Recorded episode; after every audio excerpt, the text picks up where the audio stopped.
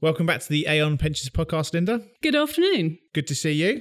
So, you're going to talk to us today about the hot topic from the Global Pensions Risk Survey GMP equalisation.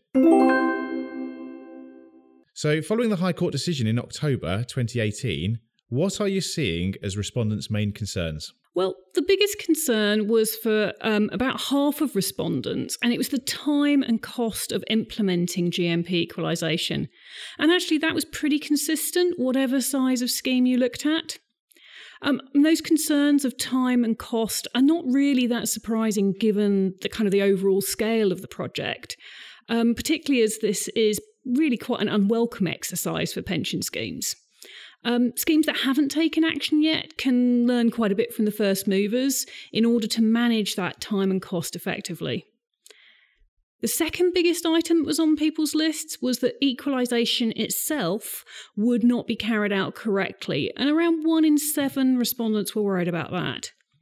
And I guess that might be from schemes with long memories who had issues with having to tackle scheme equalisation more than once.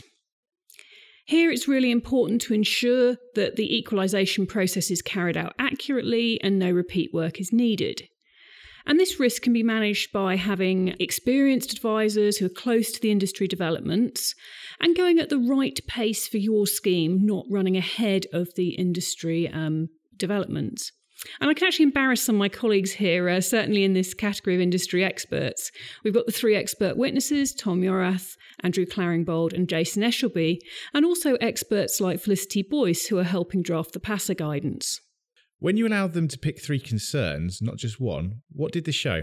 That added on a couple more things um, the financial impact and the availability of data.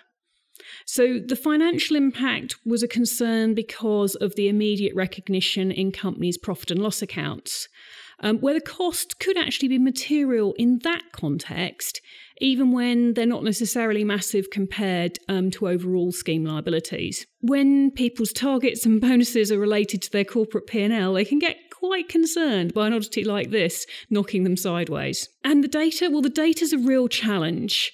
Uh, the data is things that are not necessarily needed to pay the benefit on a day to day basis.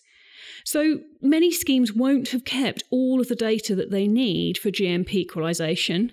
Or if they have got it, it might be buried in scanned archives or even boxes.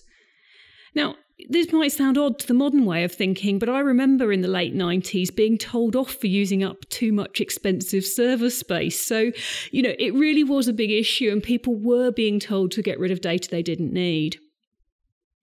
I mean, pragmatic decisions will be needed to make up for this lost data, assumptions around missing data, and really thinking about what you do with information that's not actually held on the live system.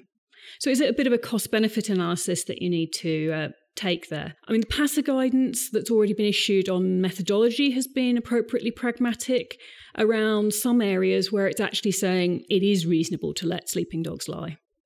When selecting the method to equalise, what are respondents focusing on? Well, it's worth remembering the judgment did allow quite a wide choice of methods. Um, several in the dual record space, which is an administrative solution, continuing to compare the member and the equivalent member of the opposite sex uh, over time, but also offering GMP conversion, so converting the benefit into a whole new form to deliver the value of an equalised benefit. Now, the judgment said that it was for the sponsor to decide whether they wanted to go down GMP conversion for their scheme. But trustees do have significant power in setting any conversion terms. So, in practice, sponsors and schemes need to really work together on setting the objectives for their GMP equalisation projects. Um, sorry, that was a bit of a digression from your question, but to answer your specific question, most sponsors and trustees, although they haven't made their method decision yet, were telling us that the key things they wanted to take into account when they did were around minimising the liability costs and minimising the additional administration costs. But even if it's relatively early for this method decision, that's not an excuse to just put this one in the back burner. Overall, action really can be taken now. And the information that's gathered about data and benefits is extremely worthwhile, even if it's a little way off implementation. Linda, thanks for that. A lot there for um, our listeners to digest. And thank you. Thank you.